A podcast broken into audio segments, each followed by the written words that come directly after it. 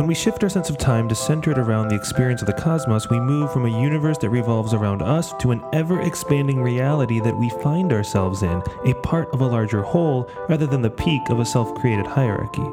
I am because you are, because we are, because all of this is. My being is connected to the ground of being, the invisible lines of connection that span the universe. Rather than creating divisions within our divisions, building walls, and arrogantly positioning ourselves for power, we are invited to find integration, finding our place in the family of things.